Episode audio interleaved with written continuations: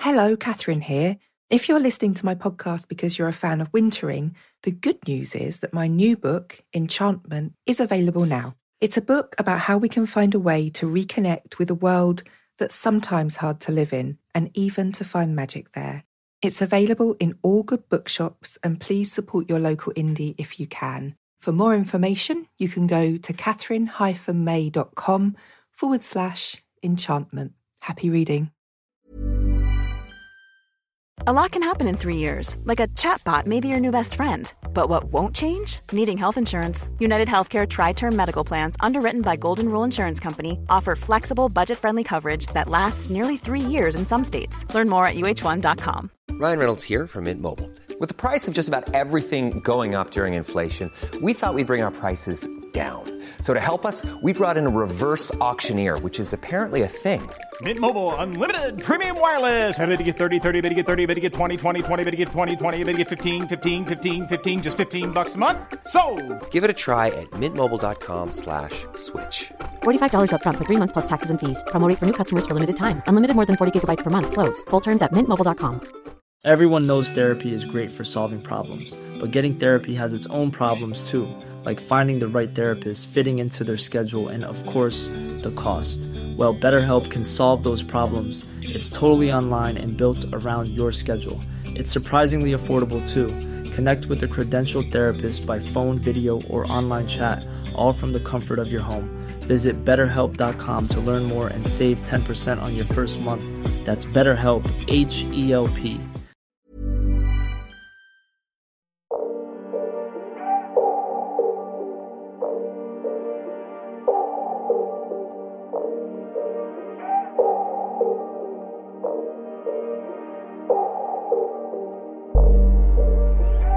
Hello, and welcome to the Wintering Sessions with me, Katherine May. Each week, I talk to a writer about the wintering periods in their own life where they felt isolated, rejected, forced into the role of outsider, or like they've fallen through the cracks.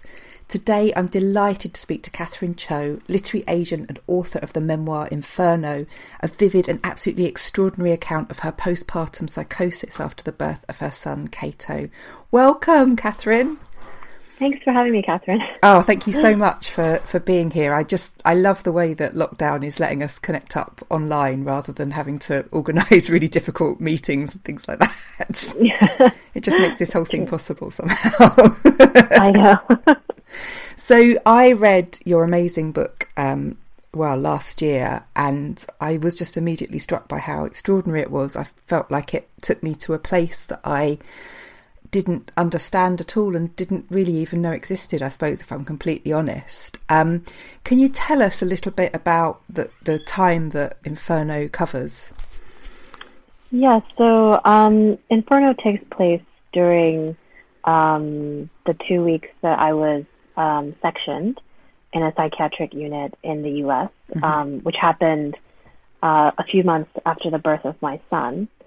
Um, and yeah, it, it, it, it's about the, I had postpartum psychosis. I guess that's important to say. So, um, I had experienced a complete sort of break from reality. And in that, um, I, I start in the ward and it kind of flashes back to, uh, events in, earlier in my life and then also to, um, the things that led up to psychosis. And I, it's more of an examination of why, um, the psychosis might have happened. Yeah, yeah, and it, it does. It, it it almost feels like we land with you in the ward, like you've come to there from nowhere because you had quite a blank, didn't you, when you first kind of came back into your own mind? Yes, it's it's amazing in a way in that you I I woke up with that sensation of really not knowing who I was or and everything it it was such a strange kind of as you say blankness and mm. everything kind of came back in stages and it it was really disorienting and it, a bit hard to to kind of come to terms with. Yeah. It must have been completely terrifying, and I, w- reading it, I felt terrified on your behalf. I I couldn't imagine what it must be like to to really lose that sense of identity. I suppose I and and to I don't know to be in such an alien environment. You were uh, visiting family in America and traveling, weren't you?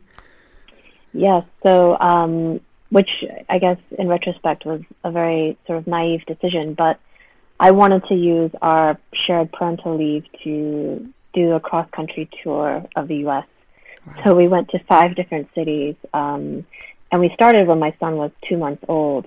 Um, we went from California to Virginia, finally to New Jersey, and you know, I guess that sort of sleeplessness and mm. a lot of the sort of cultural pressures that I was facing. So my family and my in-laws are both Korean, um, and in Korean culture, you really don't travel with a newborn baby. Um, actually, you're meant to stay home and yeah. stay put, for kind of in days. confinement for 21 days, oh, and then, days. but 100 days of yes, being very careful. Right. Um, and they thought that we were being incredibly reckless, and I think that sort of combination of factors um, and being away from home kind of was a perfect storm for that situation. Yeah. I, it really made me think about those early days of having a baby when you're not really sure what your restrictions and allowances are yet. You haven't really yeah. got the hang of how your life has changed, and I, I think it's really easy at that point to push yourself too far without knowing it's too far. Just stuff that would have been great in your previous life is suddenly really difficult and fraught and and full of tension. I think. Yeah, I think so. I think especially nowadays, there's this expectation that you know you don't want to admit that life has really changed, mm. but actually it's you know a very vulnerable time. And I remember, you know, giving birth and.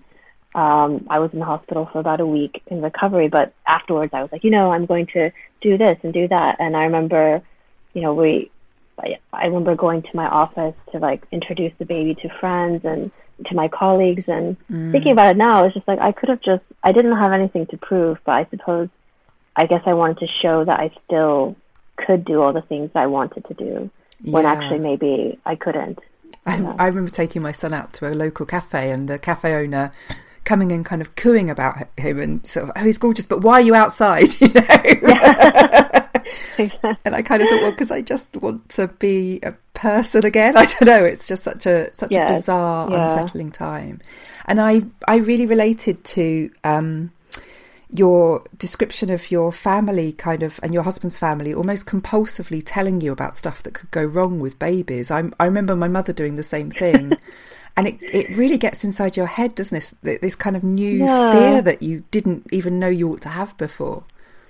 It's funny because I think it's a compulsion that people. I mean, I, I you know, it's it's a compulsion that people have that you know they want to kind of warn you, and as they warn you, they they want to emphasize the warning with a story, mm. which isn't necessary. You know, something to kind of illustrate their point. And um, I guess as a mother, I mean, even from when you're pregnant, you feel this new sense of anxiety and uncertainty, and just hearing stories about all the things that can go wrong I think you know isn't isn't really the most helpful thing. so, no, I I really yeah. I, when I read it, I it just brought to mind um, me standing in the kitchen holding my son. And my mum kind of blurting this story she'd heard about somebody who threw a baby out of a window. And I oh, remember gosh. just staring at her and clinging onto him, like, and saying, Why are you telling me this right now? and I don't think she really knew either. I think it just brought it into her mind and, and, people tell you all sorts of terrible things and it, it's a yeah. it's a really tricky time to to navigate and you're managing other people's feelings as well as your own and it's it's really difficult. Yeah. So wow um yeah it's no surprise that more of us don't don't suffer. Um i mean that was kind of my conclusion from it yeah. from the experience. You did like, the really oh, logical know, thing. yeah just go crazy. But, so i mean you know you, you laugh and say go crazy but I think um, what what came first for you was a kind of sense of paranoia. Is is that right? A, a sense of being observed. Yes, there was and...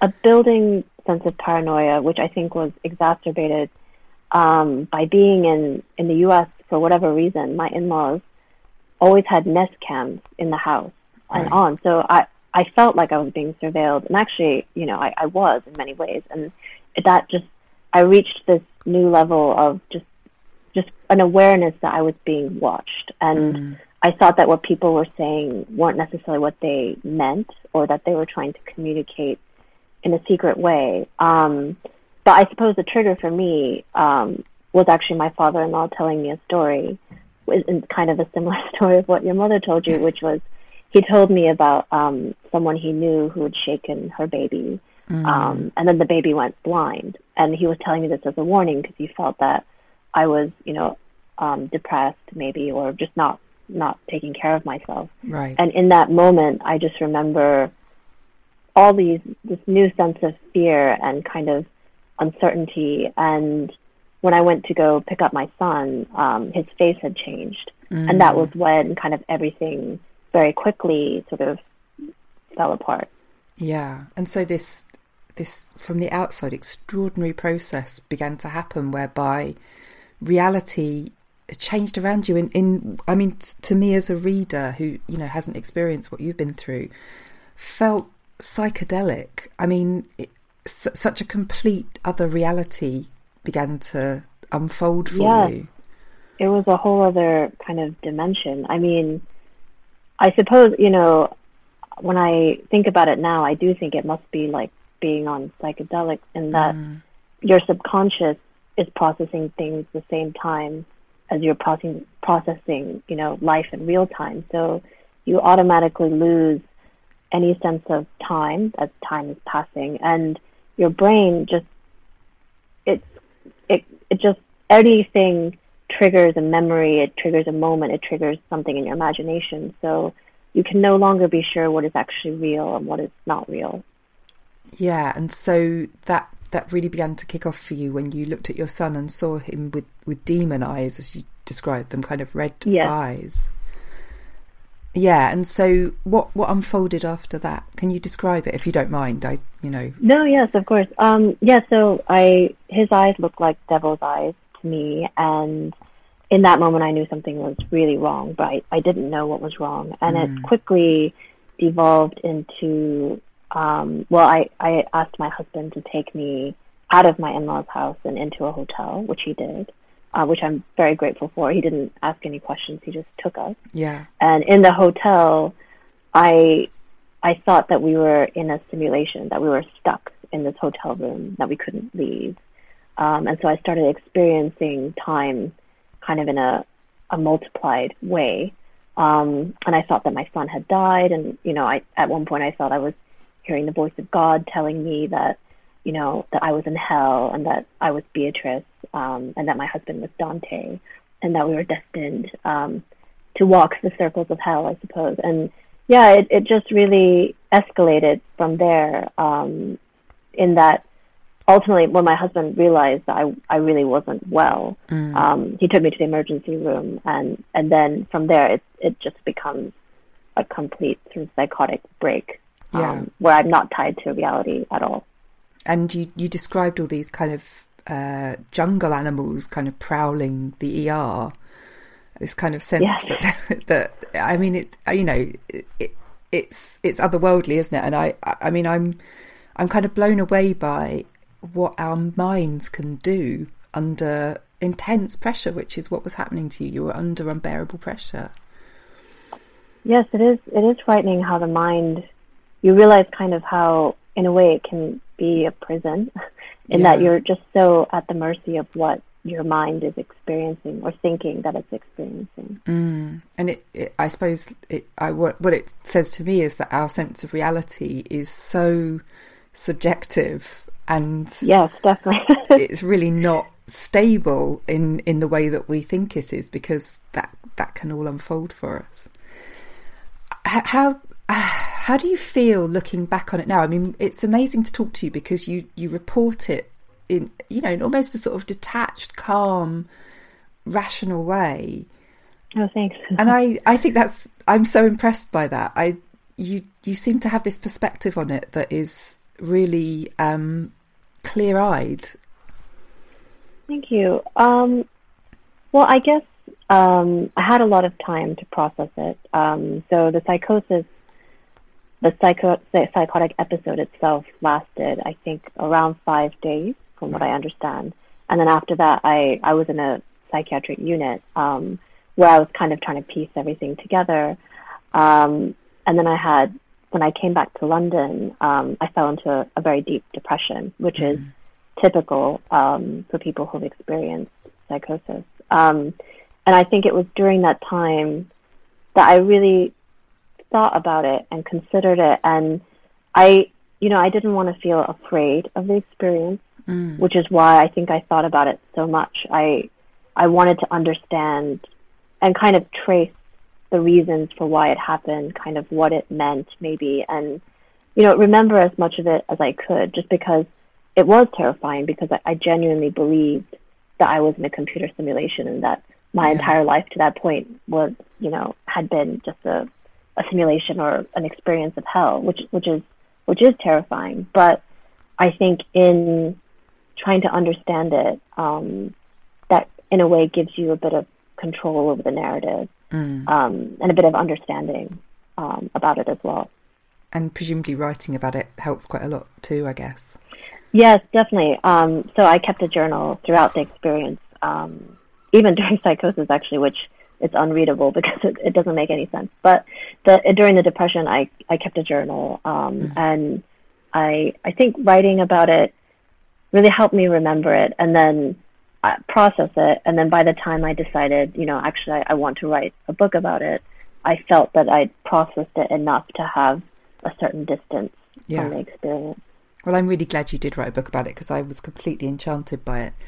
I, Oh, I would really love to talk about your time in the uh, in the mental health unit in the in the or secure unit, as you, you say, in the um, American hospital, um, Yes. because that sounded like quite a tricky social environment to navigate. That would that be fair to say? Yes, it was. So, um, I guess one complication of the experience, um, which anytime I mention it to to someone who's not American, they immediately understand, is I didn't have health insurance. Right. Um, I had traveler's insurance, which is a you know completely different thing. And for my husband, a lot of the experience was actually trying to navigate um, the insurance. Yeah. Um, so because of that, I was put into well, they also they don't have mother baby units in the U.S., which they have here in the U.K. Um, so I was put in a general facility, and the facility I was put in was primarily for people who um, are on Medicaid, Medicare. Um, so there were quite a few veterans. There were people who were homeless, um, people who, you know, I to be frank, I, I was extremely privileged compared to the majority of the people right. um, in the ward, and the majority of the people um, are returners. So they they're constantly in the ward, then they're released, and then they come back again. So it's, Right. it's very much a revolving door. So it's a very strange environment to be in because there are set rules that are unspoken, and um, obviously everybody's kind of going through their own thing and going through their own experience. Um, and it feels very much, you know, I guess categorized by race as well, Right, which I think is, you know, a very uniquely kind of American experience. But yes, it was, you know, I think when you don't really know for sure who you are, the easiest way to identify someone else or yourself is just by what they look like, by what you see. So I, for example, for me, I had a lot of trouble seeing faces, but I could see the color of their skin, and I, I'm sure it was the same for them. So mm.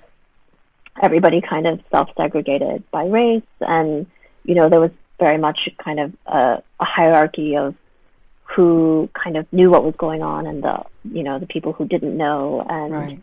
everybody was just desperate to leave. And I think because there aren't the resources there, um, nobody professional, whether it's a doctor or any of the workers, would really communicate with the patients. Um, so you really felt like you were just kind of existing in this very strange place and not really knowing what's going to happen or what, you know, when you will leave. Uh, it's very it sounds a lot like a prison environment. I mean, just in terms of the fact that you're quite dehumanized, your own clothes are taken away from you, your freedom isn't really your own because you're sectioned. Um, and there's that sense of the, the kind of long termers or the, the people who, who, are, who kind of understand the system.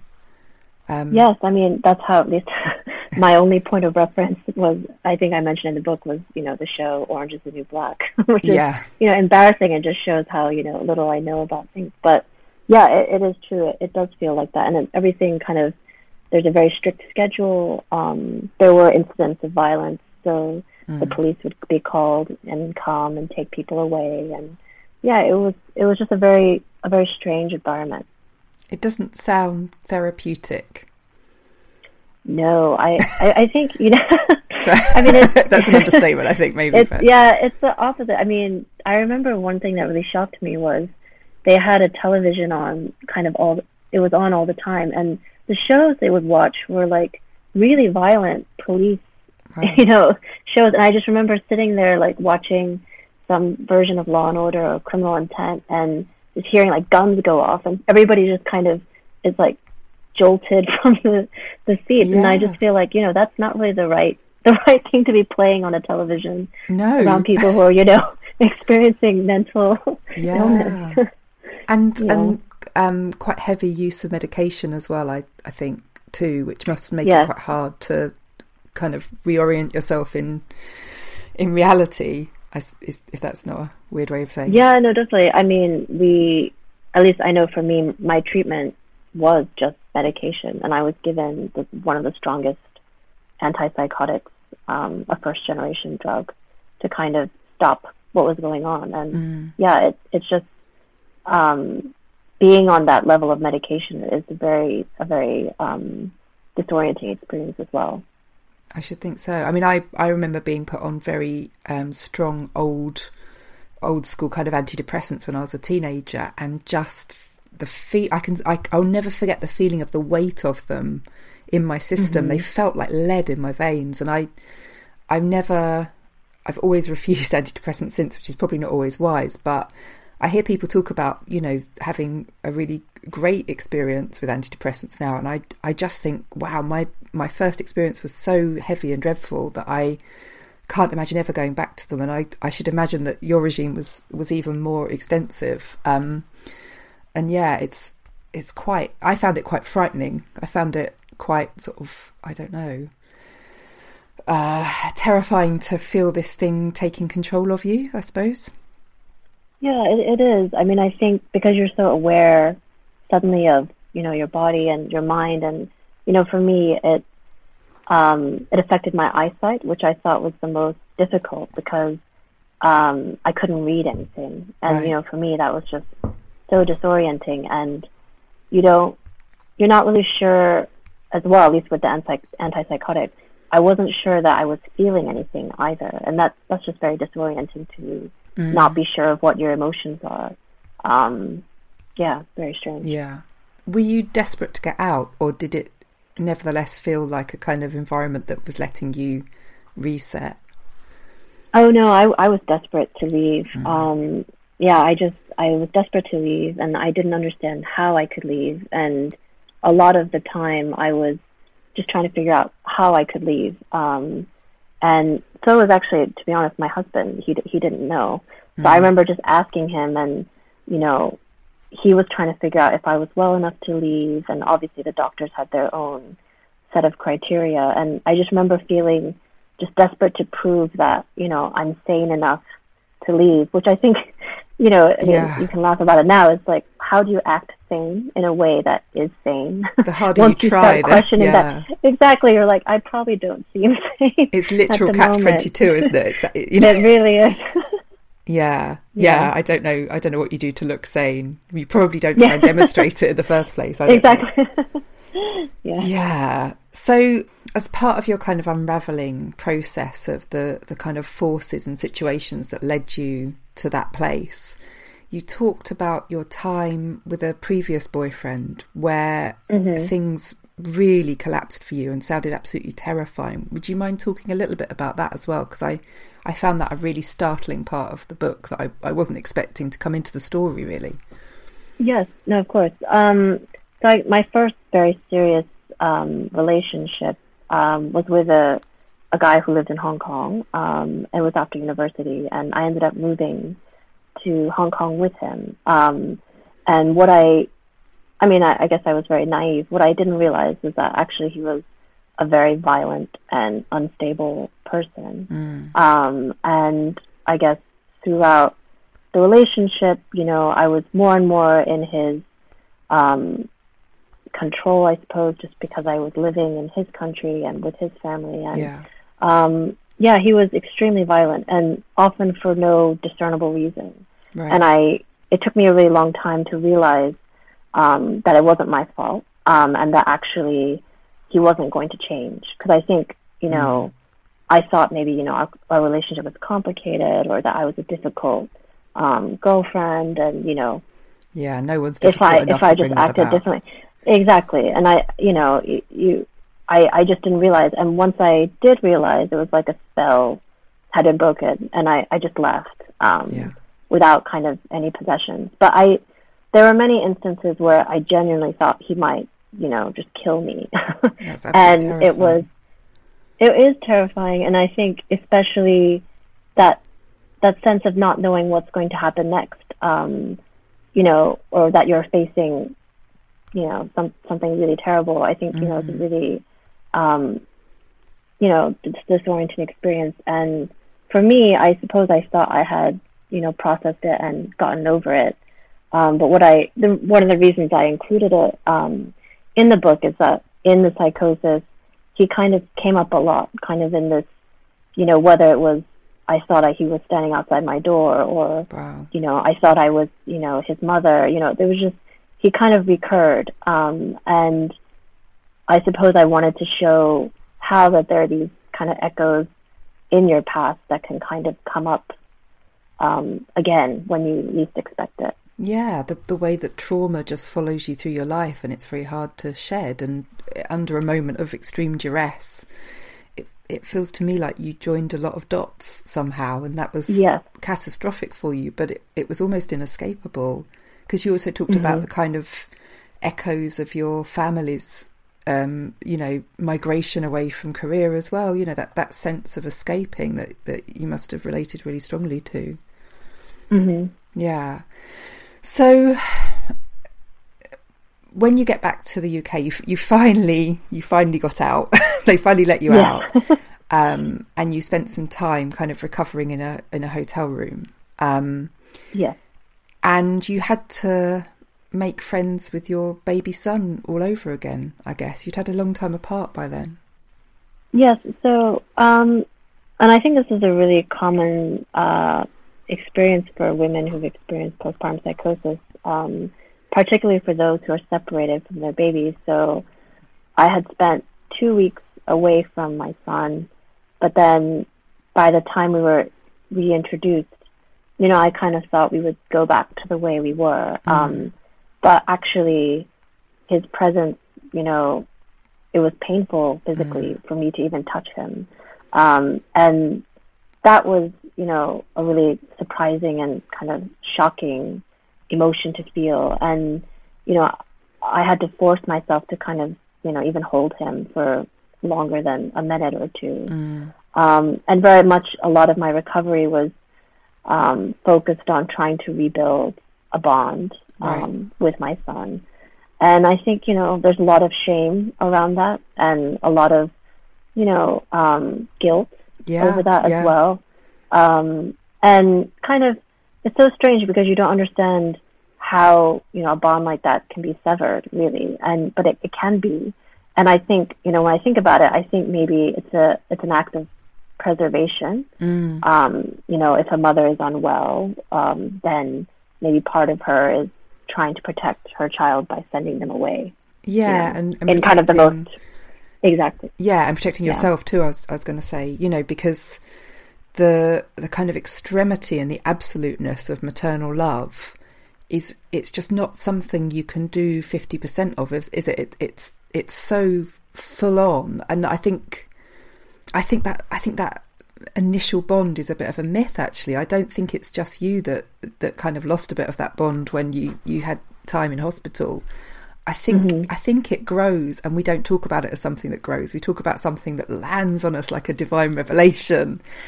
Um, Yeah. And I, the more women I talk to about those early months, the more of them tell me that that wasn't really how it was for them anyway, and that it's maybe a little bit of a a heavy expectation on us that that many of us feel that we didn't get right first off, and that that's mm-hmm. that actually is maternal love. Maybe maybe it, it is a bit more slow and steady than than we are led to believe.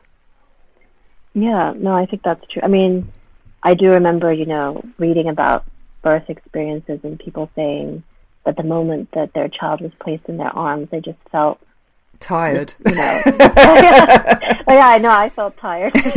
yeah, and I, I just didn't, I didn't feel that way, and you know, I, I was just like, oh, okay, well, you know, so because you are strangers, you know, you you haven't met this person yet, and at that moment, they're more of an idea than they are a person. You know, mm. they they're just kind of this thing that needs sustenance and care. They don't yeah, so but they're quite yeah, frightening I, I at first. Think. I think, particularly yeah. the first one. You, you, you know, they're a monumental challenge at a moment when you feel absolutely broken, or maybe that was just me. Yeah. Um, and I, I just remember this sense of of unreality actually when my son, when they first put my son in my arms, and it was. It was like, oh God, I thought you were a concept. I didn't think you were an actual thing, and here you are, and oh my God, you know. Mm. Yeah, I mean, I think that's the one thing about the psychotic, the psychosis also is that in a way, it's, you know, I've heard that in some cultures it's expected that you feel this dissociation from yourself when you first become a mother. Wow. Um, and I think that's not really talked about as much. Yeah. Um, that, you know, it, your, your mind has to kind of understand this new identity, this new reality. Um, yeah, it, it's a shift. It makes a load of sense. And I, you know, I, I think I, I end up writing about this and saying it over and over again, but we've tried so hard not to listen to mothers' experiences at these moments in their life and to tell them what their experience should be that loads of different ways of encountering that moment and that that season is are coming out now. And I, it's so important. It's just i think that's why your account is so important. I it, we've got to hear it. Um to kind of round up your story, you returned to the UK, and it sounds like you got really excellent care once you got back home again.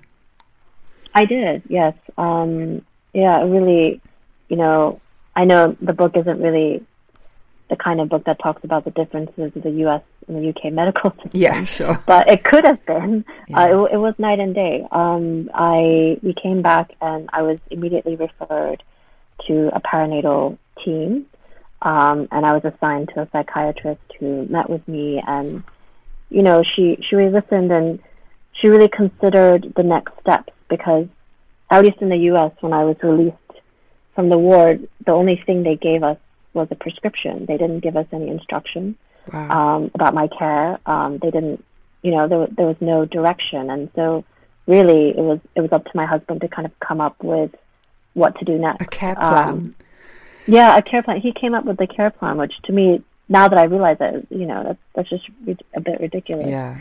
Um, yeah. So I I was with the perinatal team, and they kind of they knew that you know I would most likely experience depression. Um, mm. I I didn't know that. I I felt fine. So it came as a complete shock to me when I think it was around two or three weeks after returning to London that the depression just came. Yeah. Um, yeah. It's almost like a kind of bounce downwards, a, a sort of um, uh, equal and opposite reaction to the the extreme overstimulation of psychosis. I, I, I gather. Yeah. Mm. Yeah. And so it's kind of inevitable. But you've uh, gradually got better, and you know, got now a, a really intense bond with your son.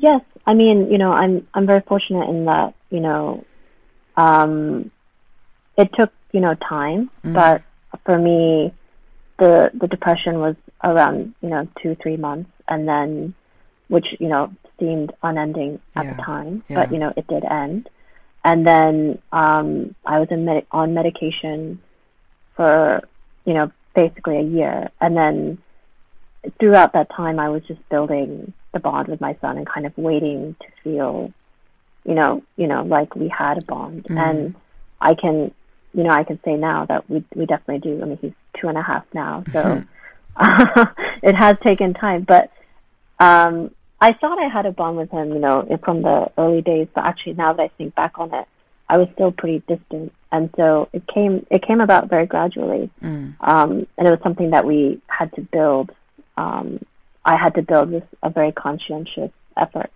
Yeah, I think it just takes a bit longer for some of us, you know. And I, I love the way you talk about the whole experience. You know, right from the start, right to the you know that long process of bonding without any shame. I think it's so important that we are able to do that and we're able to let each other do that without any judgment. It's just it's just massively refreshing, oh, and I just uh, yeah, I so admire I, yeah. it. Thank you. No, I I think that's really important, and you know that's one of the that was one of my primary motivators. You know, in terms of writing the book, is that there is so much stigma and shame, especially around psycho- postpartum psychosis. That mm. you know, I think um, it would be helpful. I think once you have, once people have empathy and kind of understand the reasoning, then, you know, that shame should be erased. And a lot of the shame and I think guilt is, you know, self-imposed, but also I think society in general is just very judgmental about anything in yeah. terms of motherhood. And it's just, it's so unnecessary and, um, I think really um, harmful actually to women. Oh, I really think it is. And I think every single woman I know who's had a child trails around with some sense of shame about something. It's like we're all just perpetually ashamed, and we never have the space to kind of say, oh, "Do you know what? I'm doing okay. I'm not going to win any awards, but um, I always see that kind of Tesco Mother of the Year thing come past and think, "Whoa, lady, I don't know how you do that." But um, but we're doing okay, you know, we've got yeah. nothing to be ashamed of. Yeah, definitely. Everyone's just trying to survive. I think that was my conclusion from the end of this experience is, you know, everyone is just trying to survive. You really, I really cannot judge. Um, mm. and I shouldn't judge. Yeah. Yeah. So, how would you approach the whole process? I don't know if you ever want to have another child again. It's none of my business to ask, but but would you have any thoughts or feelings about how you'd approach it differently? What have you learned for any other time around with, with this kind of experience?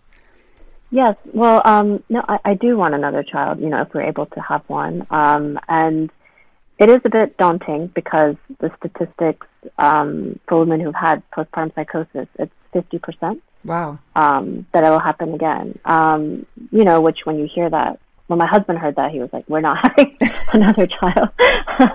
but for me, I was like, "No, I think I think it'll be fine." Um, Look, I'll, I'll so, go in for another round with all of that. So. um, but I think you know, well, for one thing, I I feel much more confident in that those hearing those sort of stories and feeling that sort of uncertainty. I wouldn't feel that way again. I, w- mm. I would have kind of the strength to know that I'm actually doing the right thing, that I'm not endangering right. my son. And I think I wouldn't be so susceptible to criticism or mm. to warnings. Um, I wouldn't travel.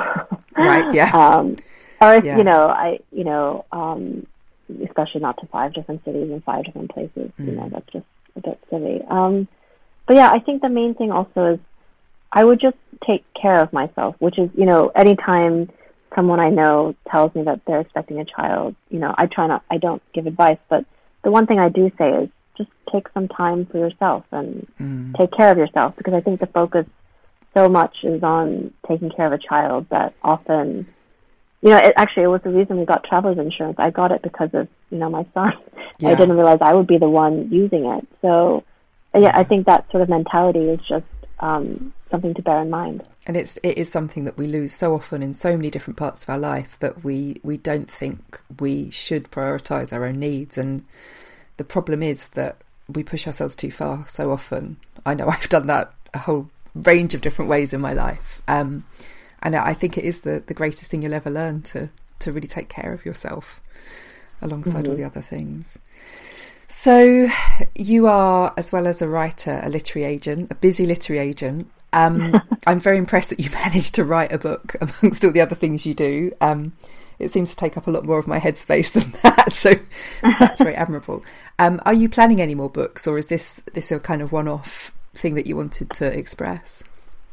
Well, yeah, I think the only reason I was able to write it was I, I was still on maternity leave, um, so mm.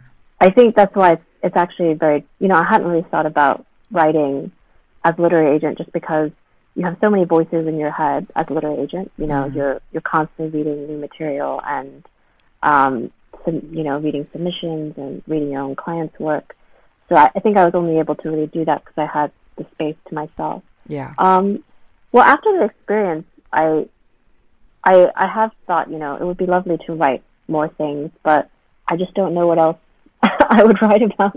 Um, my editor asked me, she was like, "Do you have other books in mind?" And I, I really don't. So maybe, you know, I, I don't have that creative mind. I don't know. well, you clearly do, but I think some people have like bigger gaps between books than others, don't they? I think. Oh well, I mean, you see this, you see loads of different examples, many more than I do. But it's uh, how how did it has it changed your attitude to your the writers in your care writing a book yourself? Did it reveal stuff that you didn't know before? Oh, I mean, definitely. I I hadn't expected it to, but I just you I realized just how vulnerable it is to to write something and then share it with someone. you know what we go through now. exactly. It was it was it was terrifying. Um, you know, to send something to my agent mm. and wait for her to tell me what she thought about it and you know, you you really you realize how vulnerable that whole process is. And I remember when she was starting to submit to editors. It was oh, just that's the worst. the worst experience. It just sucks waiting. so much. It really does. yeah, there's really nothing to kind of. Yeah, you just you're just waiting, and so I think one thing it's really taught me is a, a whole level of empathy for writers and kind of what they're going through, and um, I think sometimes you know, as agents, you you just see so many write, writers and manuscripts, you you can kind of forget that behind every manuscript, there's years or months. You know, there, there's someone's life behind that. there's a quaking so, human being. Yeah, it's a it's, it's a good reminder. yeah, I I, sure. I really really do sincerely believe that memoirists in particular need a support group, you know, that we can go to once a week and just talk about the trauma of everyone being all up in our business.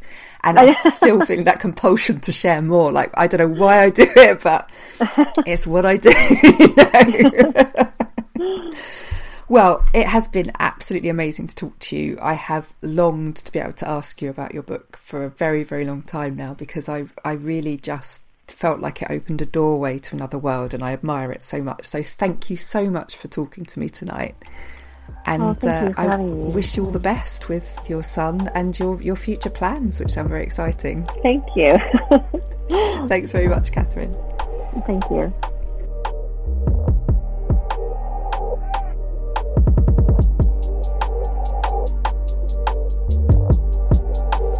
And that's all for this week's show. Thank you so much to Catherine Cho for her incredible wisdom and insight. If you enjoyed today's show, please subscribe and give us a star rating. It really helps.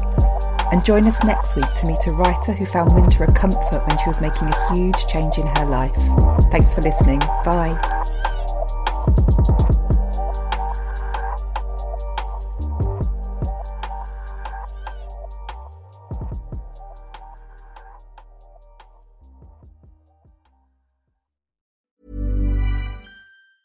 Hey, it's Danny Pellegrino from Everything Iconic. Ready to upgrade your style game without blowing your budget? Check out Quince. They've got all the good stuff shirts and polos, activewear, and fine leather goods, all at 50 to 80% less than other high end brands. And the best part? They're all about safe, ethical, and responsible manufacturing. Get that luxury vibe without the luxury price tag. Hit up quince.com slash upgrade for free shipping and 365 day returns on your next order. That's quince.com slash upgrade.